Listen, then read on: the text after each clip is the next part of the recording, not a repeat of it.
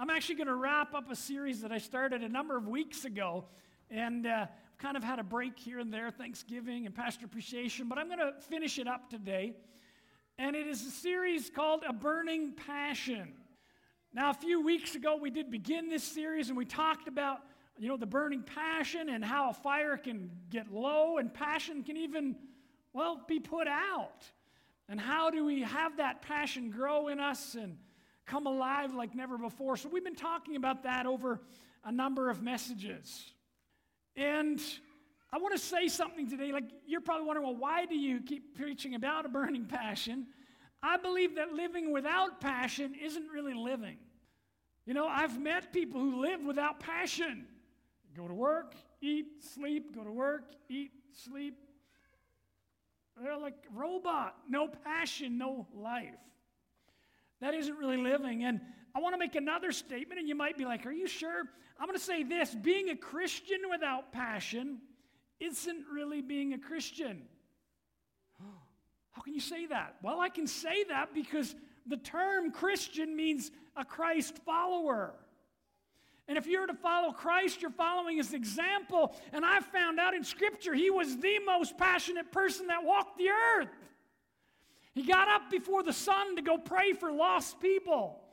He walked all across the land where he was in to reach people night and day, and then he let them beat him and whip him and hang him on a cross for other people. That was a person of passion, and that's who we follow. That's our example. So, yes, you can't really be a Christian without passion. Church, I want to stir your hearts. I want you to realize life needs passion. You and I need passion, and it should burn like a bright light. And scripture says we're the light of the world. What does that mean? I'm going to get there in a minute. We're the light of the world. Truly, God wants us to burn so that others can see. And when you and I shine bright, when we burn with passion, it draws people to Christ. Now, today I want to specifically look at the fact that one more way that we can have passion burn, that we can be passionate people. And so today's message is this I believe that a very important way for us to live passionately for Christ is to fully commit to a Christian church. You're like, how's that going to bring passion? I'm going to show you through God's Word. You want to be a passionate believer, then you need to be fully committed to a Christian church. Now, first off, I guess if we're going to do this, well, what is a Christian church? Now, in Scripture, you'll remember that Jesus first talked about his church and he said, Upon this rock I'll build my church, and the gates of hell won't prevail against it. The definition of church there is a gathering of people called out from their homes into a public place, an assembly. So, a Christian church is people called out into a public place assembling to honor and worship Christ. So, that's pretty simple. We understand that. In other words, you can't have church alone, there has to be other people, and it should be public where the public can come and hear if they choose. So, that is the definition of church. Now, what does fully committing to a church look like? I'm glad you asked because I'm going to tell you. like, we didn't ask. Anyhow, you're here, so I'm going to take that as you want to know. We're going to look at what does it mean to fully commit to a church. The first thing, and this is maybe simple, but I'm going to say it anyhow, simply. You first off need to choose a home church and regularly attend there. You're like, we knew that. Okay, you'd be like, well, how does that show commitment. How does that help me to have passion? First of all, let's go to some scripture. Psalm 27 and verse 4. The psalmist writes, One thing have I desired of the Lord, that will I seek, that I may dwell in the house of the Lord all the days of my life, to behold the beauty of the Lord and to inquire in his temple. You see, the writer was saying, I want to be in the house of the Lord every day of my life. He loved the presence and the anointing of the Lord, and he said, I want to be there. He determined that's where he wanted to be. You see, passionate believers want to be in church with one another, they want to be in God's presence. Let's look in the New Testament for a minute. Luke chapter 4 and verse 16. It's talking about Jesus. It says, When he came to the village of Nazareth, his boyhood home, he went as usual to the synagogue on the Sabbath and stood up to read the scriptures. Now, you can study the scripture out, and what you will realize is Jesus had a home church that he regularly attended and was involved in. They saw him come, they knew he was. Hey, you usually come here and read the scripture. You can read again today. And we sometimes miss that point because a lot of our focus is on Jesus' ministry, and he was called into a ministry that had him traveling. But he did have a home church. And as a young man, he went there regularly. As a young man, his parents took him. Culturally, they went to church, they learned the scriptures. But we also know that as a young man, Jesus came to a point where he embraced it and he loved God's word. But his parents took him. Parents, I want to encourage you today regularly attend and have your children regularly attend with you. And this, being part of church for our spiritual life, is the most important thing. And I'm, I'm thankful I see some young people here this morning. Young people, thank you for being here. This is important. You want God to move in your life, you want a future and a passion, then regularly attend church.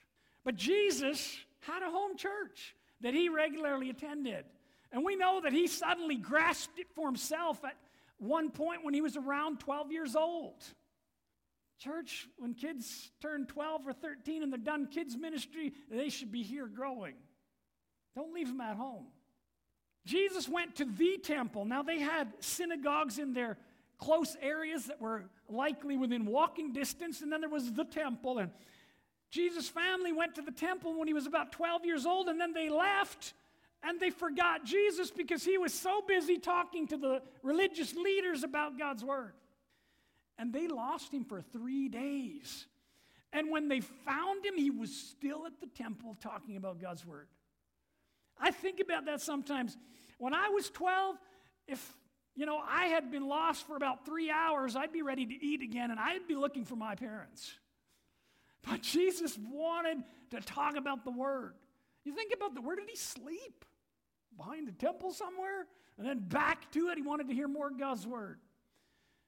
Parents, pray for your kids to get a passion like Jesus had for the Word. You won't be able to keep them away from it. Can you imagine that being a problem? How come you were at church again? Where were you? Were we looking for you? Oh, I was at youth group again, or I was at church. I was helping in kids' ministry. I was practicing my guitar worshiping because I want to be a worship leader one day. Hey, that's a good problem to have, parents. But it begins with you. You teach that by bringing them regularly. Whew, that was some preaching right there. Okay, we're going to continue on. Fully committing to a church causes you and I to have passion, and that happens when we choose a home church. You see, you need to be committed to a home church for your own good, but also for the good of that church. Scripture says that it's like a body, a living body, and it can't function without you. 1 Corinthians 12, verse 20 yes, there are many parts, but only one body. The eye can never say to the hand, I don't need you. And the head can't say to the feet, I don't need you. In fact, some parts of the body that seem weakest and least important are actually the most necessary. You need to be fully committed because your church and your community needs you. You're important. If you're here today and you think, wow, I'm not that important, yes, you are. Just like the pinky toe is important, stub it on the coffee table and you will know how important it is. The whole body feels it. Church, you and I definitely need to be committed because your church needs you. Listen to Hebrews 10 and verse 24. It says, Let us consider one another in order to stir up love and good works, not forsaking the assembling of ourselves together as the manner of some, but exhorting one another, and so much the more as you see the day approaching. All right, you need to choose a church that you're going to say is your home church and regularly attend for a number of reasons.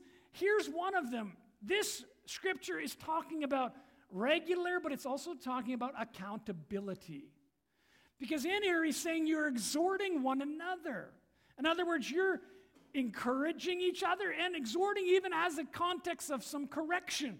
How does that happen if you're not regularly in a group where you know one another?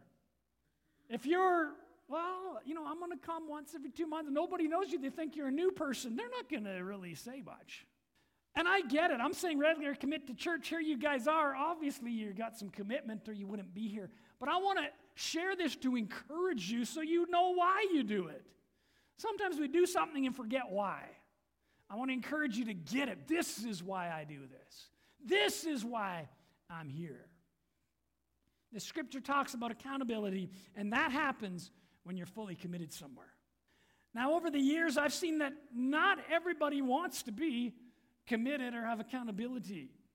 You think about this in the natural sense, and yes, I'm going to use the natural sense of the passion in relationship again, and I have through this whole message.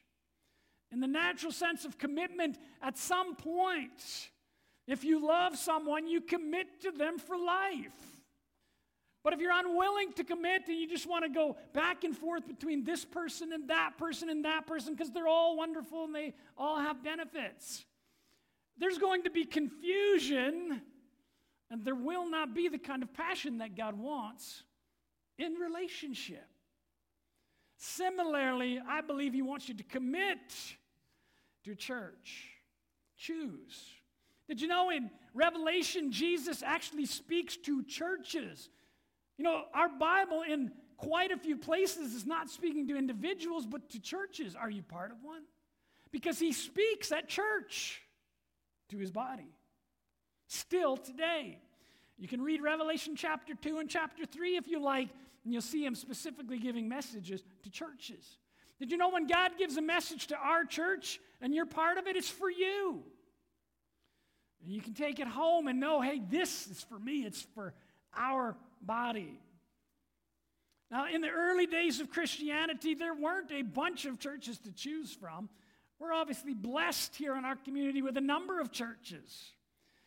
But in the early days, there was probably only one within walking distance.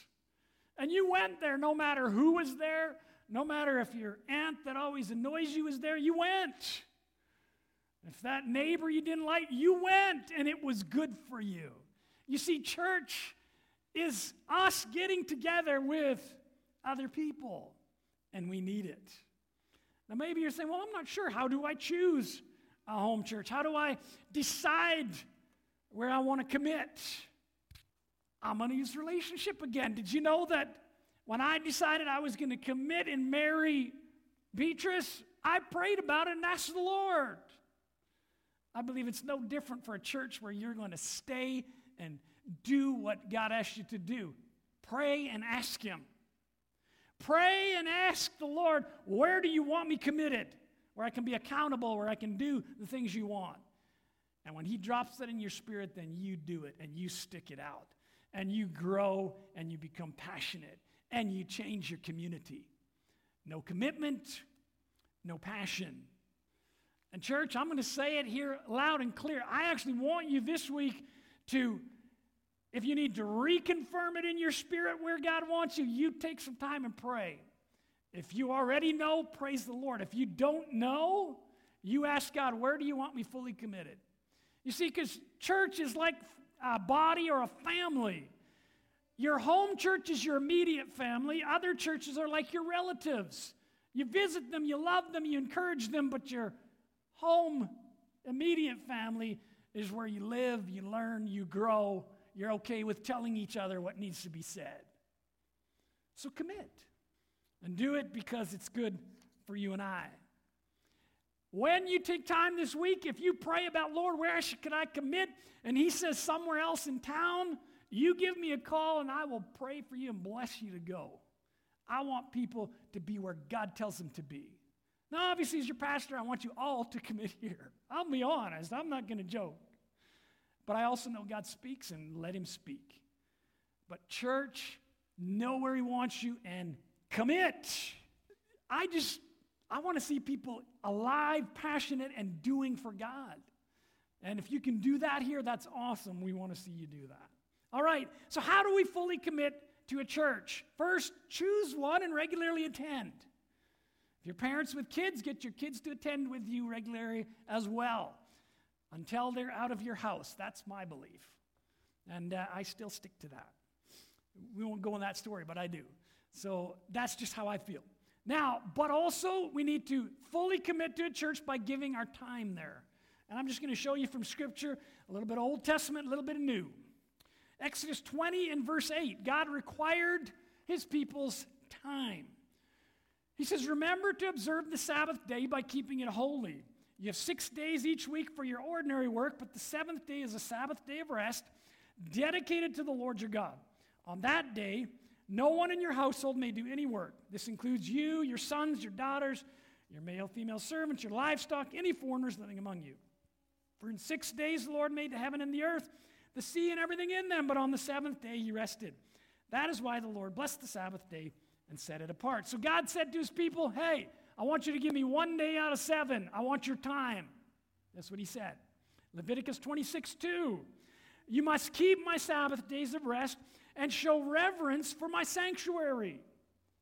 I am the Lord. So he's telling them, keep the Sabbath, reverence the sanctuary. He's giving them the, the thing hey, take that day for me, give it to me, do what pleases me. And Isaiah 58 13 gives a little more clarity on what he meant by giving your time on that day. If you turn away your foot from the Sabbath, from doing your pleasure on my holy day, call the Sabbath a delight. Everybody say delight. When you delight in something, you're passionate about it. The holy day of the Lord honorable and shall honor him, not doing your own ways, nor finding your own pleasure, nor speaking your own words. Then you shall delight yourself in the Lord and I will cause you to ride on the high hills of the earth and feed you with the heritage of Jacob your father. The mouth of the Lord has spoken. God is telling his people, I want your time. Give me one seventh of your time. Now, we understand that was a base amount because obviously they spent time in prayer and memorizing scripture and teaching scripture to their kids at home. But he gave them a base amount. Give me your time. Now, I'm going to say this, church, if you are a believer in Christ, you also are required to give time. And Scripture tells you a base amount, but of course we know God asks for even more than that in the New Testament. Jesus takes everything further. He said he didn't come to destroy the law, but to fulfill it. And he sees it as a base amount, but he takes it further because he goes to the heart of the matter. And he looks at people's hearts and says, Give me even more. We're going to look at that in a minute, but I want to make a statement at this point. I want to say this. If you're unwilling to give any time to the Lord at your home church, you may have an idol in your life. Now, don't get offended by this. I just want to say this because to say I don't have time for the Lord means you feel that you have no time. What that means is something else is taking your time. You're giving your time to something else. It could be an idol because God is the most important thing in our life. We make time for Him. Now, idol could be work, family, maybe even pleasure has become an idol without realizing it. I mention it from time to time. We can go online to find things that we enjoy day and night. But if it's taking all our time so that we feel we have no time for God, it could have become an idol. Okay, so we don't want idols. Does anybody know how you deal with idols? How do you get rid of an idol? Does anybody know? It's not a trick question. In the Bible, they got rid of idols. How did they do it? They destroy them. They get rid of them. They make sure they're not there. If that's what you need to do because something's become an idol, do it. All right. Mark 1 16 to 18. Jesus asks for a lot of time from these people. One day, as Jesus was walking along the shore of the Sea of Galilee, he saw Simon and his brother Andrew throwing a net into the water, for they fished for a living. And Jesus called out to them, Come, follow me, and I will show you how to fish for people. And they left their nets at once and followed him. A little further up the shore, Jesus saw Zebedee's sons, James and John, in a boat repairing their nets. And he called them at once, and they followed him, leaving their father Zebedee in the boat with the hired man. See, Jesus said, Hey, you guys, I want all your time. And again, as I mentioned, Jesus didn't do away with the law, he took things further. See, the old law said, just give me one day. Jesus said, I want all your days for now. Matthew 5 17 is where that verse that I mentioned. It says, Do not think I came to destroy the law or the prophets. I did not come to destroy, but to fulfill. So, what does that mean for you and I as New Testament believers? It means that we're willing to give God our time any way He directs, even above and beyond the base amount that He already told us in His Word. So, it's kind of like it's a base amount to regularly attend church. But because I'm His, if He asks my time for other things, I'm going to say yes. Okay? So that's the basic understanding of committing fully and giving Him your time. All right, I have one more thing I want to mention about committing fully and to the Lord. Now, when I say committing fully and giving your time, I'm going to go one more time to relationship. If you want a healthy relationship, you've got to put time into it, don't you? What happens if you put no time in it? Ooh, things go bad. Ooh, yeah. Time is important. And you give time to something you're passionate about, the passion actually grows more. So make sure you're putting time in your relationship. Now, I've got to say something here today. Throughout this message on passion, I've been often talking about the marriage relationship. You know, and Scripture does uh, do that as well, right? Um, in the scripture, it says husbands should love their wives just like Christ loved the church. We use that example because it's a great example of passion, but I don't want single people to feel left out. And to the single people, you can have great passion and love for the Lord without being married. And actually, scripture says that when you're single, you have more time to give to the Lord because people who are married have to spend a lot of time making sure to keep their partner happy and blessed. It's part of being married. There's actually a scripture that says, uh, when you're married, you'll have trouble. Like, people are like, can you text that to me? No, nobody wants to remember that verse.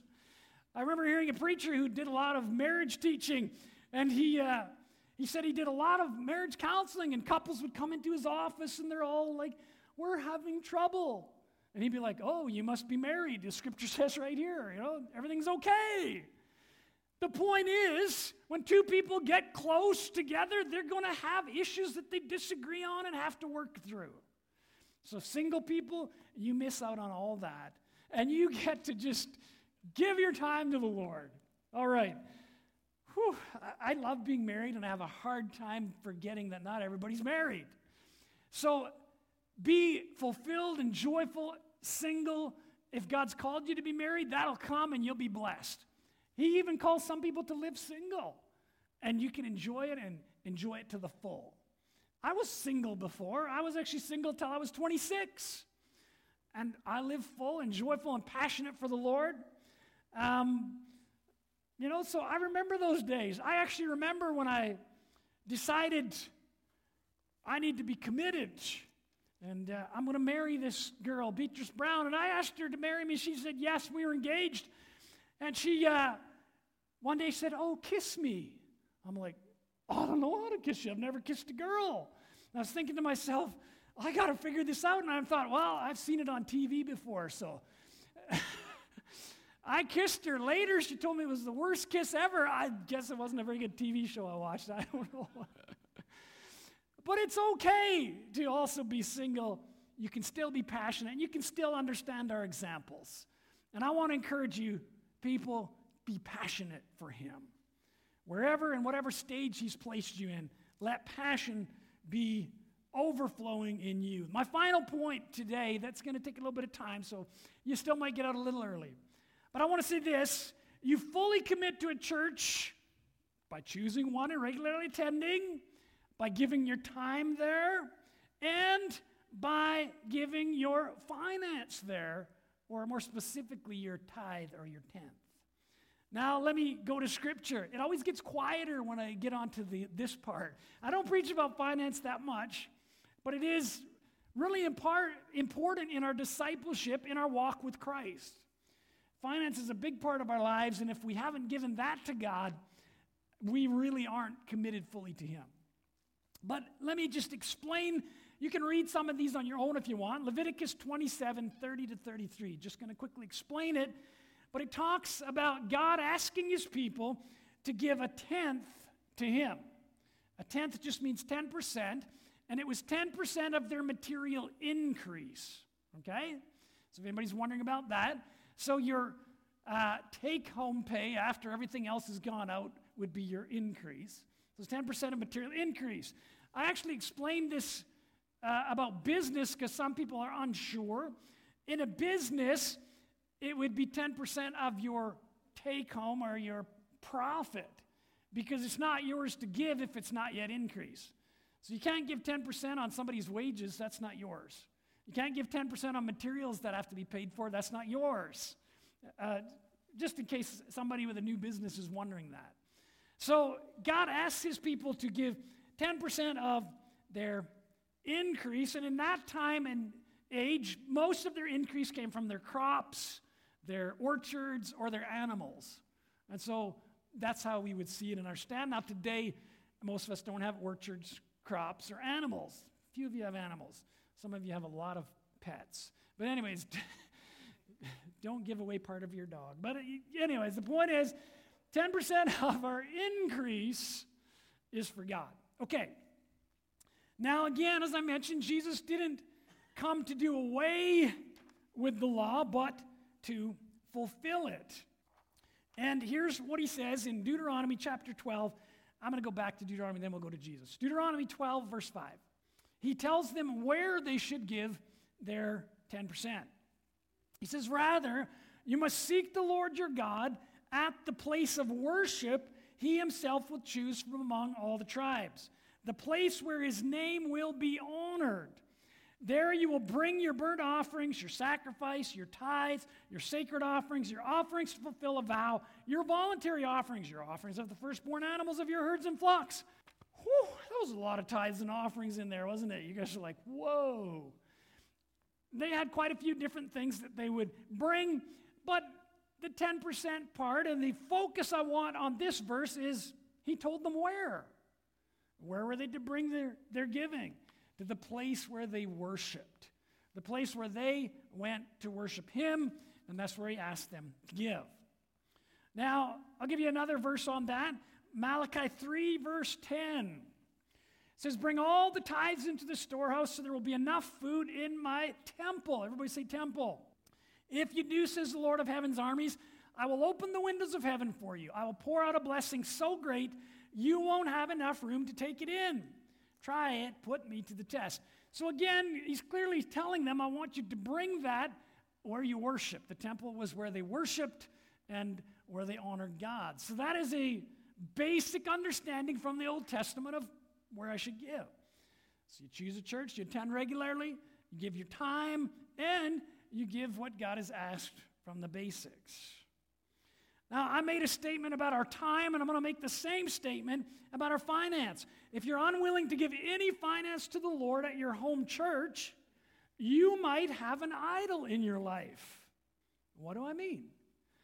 Well, if you feel like you have no finance for God, who is the most important thing in your life as a believer, it's possible that money's an idol. Maybe you, you don't separate ever from it, or maybe family's an idol, or maybe pleasure's an idol. Again, pleasure can take a lot of finance, you know, enjoying yourself and maybe overdoing it. And also, another organization could be your idol.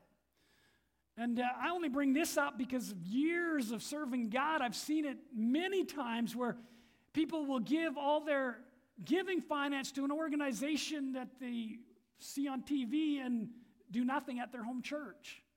But your home church is in your community, it's where you worship. Of course, nowadays there's many online options, and you know, you can go ahead and give of your offering, but I believe that God wants your tenth. That's your home church. Why? Just like he said in that verse, so there's enough provision to do what needs to be done for that body of believers. So, again, that's a basic understanding of it, but sometimes people, you know, they just decide, well, I think it should all go over here because this person's really convincing. I want to say this because I used to have an evangelistic organization. I was in evangelism and I had my own ministry organization. And if I knew someone was trying to give me their tithe, I wouldn't take it. I would actually tell them that belongs at your home church. You can give an offering above your tithe if you want to my evangelistic ministry. And interestingly, I did many of the things churches do. I did worship, I led people to Christ, and I did them at churches. But I knew that the organization God had given me wasn't a church. And I knew that I was called to come alongside churches and help them and bless them. And it would have been no blessing at all to take all the tithe from them because I just came in and I was a good singer. So I got that from Scripture before I was ever a pastor. I just want you to know that. So I'm not just sharing this because I'm a pastor now. I know that that's how God's kingdom purposes work. Now, when we talk about finance, we of course should look at what Jesus had to say. And Jesus in the New Testament, of course, took it to a whole nother level again. You'll find Jesus does that a lot. In Matthew 5 17 to 28, we already read verse 17, but if you continue reading in that portion, I'd encourage you to do that later today. Jesus explains, I didn't come to do away with the law, and then he starts talking about it, and he says, You've heard how in the law it says you shouldn't murder. But I say, if you hate your brother without a cause, it's just like murder. He's taking things to a whole nother level. He does the same thing with adultery. He says, Well, you say, you know, you shouldn't have adultery. He says, I'm going to say to you, if you're looking on someone else to lust after them, you've already committed adultery in your heart. So he took things further and he did the same with finance. Luke 11 and verse 42. Listen to what he says. He says, What sorrow awaits you, Pharisees? For you are careful to tithe even the tiniest income from your herb gardens, but you ignore justice and the love of God. You should tithe, yes, but do not neglect the more important things. So Jesus was saying, don't just do the base minimum. Like they were really careful to, do, we're going to get it exact, but yet they were unwilling to think about love and uh, more important things beyond that. So Jesus said, yes, tithe, but take it further. Let your heart be involved. My last scripture this morning, Luke 18 and verse 22. Jesus is actually talking here with a, a young man who has asked, you know, what do I do? God said, keep the commandments. He said, I already have done that. And then Jesus replies. When Jesus heard his answer, he said, There's still one thing you haven't done. Sell all your possessions and give the money to the poor, and you will have treasure in heaven. Then come follow me. But when the man heard this, he became very sad, for he was very rich. Now, Jesus specifically said this to this rich young ruler because he saw a heart problem. He saw that this man's heart was more for his finance and what he possessed than it was for God. God is not telling you all here this morning to sell everything you have. Please don't do that and show up with sleeping bags, you know, tomorrow or something. But specifically, God knew he had an issue. So, what does that mean for us as New Testament believers? I believe it means for you and I, we need to be willing to say, okay, God, what we have is yours. And we need to be willing to use it as He directs. Even above and beyond the base amount that He already spoke in His Word, we need to say, whatever I have is yours, and I will be obedient. Okay, so that's, I believe, what it says for you and I. You see, people are fully committed to a church through the ups and downs, who are willing to give their time, their finance, are people who burn with passion. I've seen it over and over. Passionate people press in. And, church, the world wants what you have when you're passionate. The world wants to know how come you still have passion. Didn't we just go through two years of craziness? And how can you smile and care? How come you're all happy and lit up? What's going on? They want what you have. How can you go through sickness and crazy things and yet you still smile? They want what you have. How can you go through loss and not everything working well and yet you still smile and encourage? Church, the world wants what you have.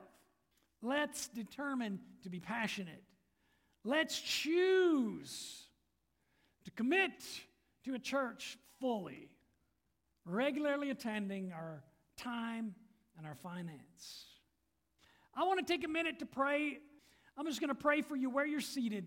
And I'm just going to pray that God would ignite passion where it needs to be ignited. And also that God would reveal so clearly to you where you need to be planted. And that you will stay planted where that is. So, right now, let's bow and pray.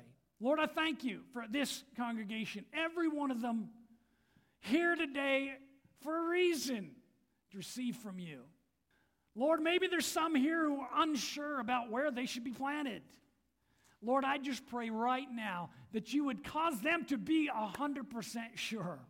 That they would know that no matter what, no matter who's talking or what's bugging them, they're going to be planted. And Lord, of course, I want it to be here, but I want you to speak to them where it is. And Lord, I just pray that it will be settled in their spirit and they will become passionate like never before because doubt causes passion to be gone. Jesus actually says the person who's doubted is like a wave tossed to and fro, and they'll receive nothing. So let your people be sure and let passion rise again. Lord, I thank you. And I pray this for the young people, Lord. Stir a Holy Ghost passion in their lives for you, for your word, for worship, for the thing you've called them to. So, Lord, I thank you for each one here. Passion rises, they're committed. In Jesus' name, everybody said, Amen.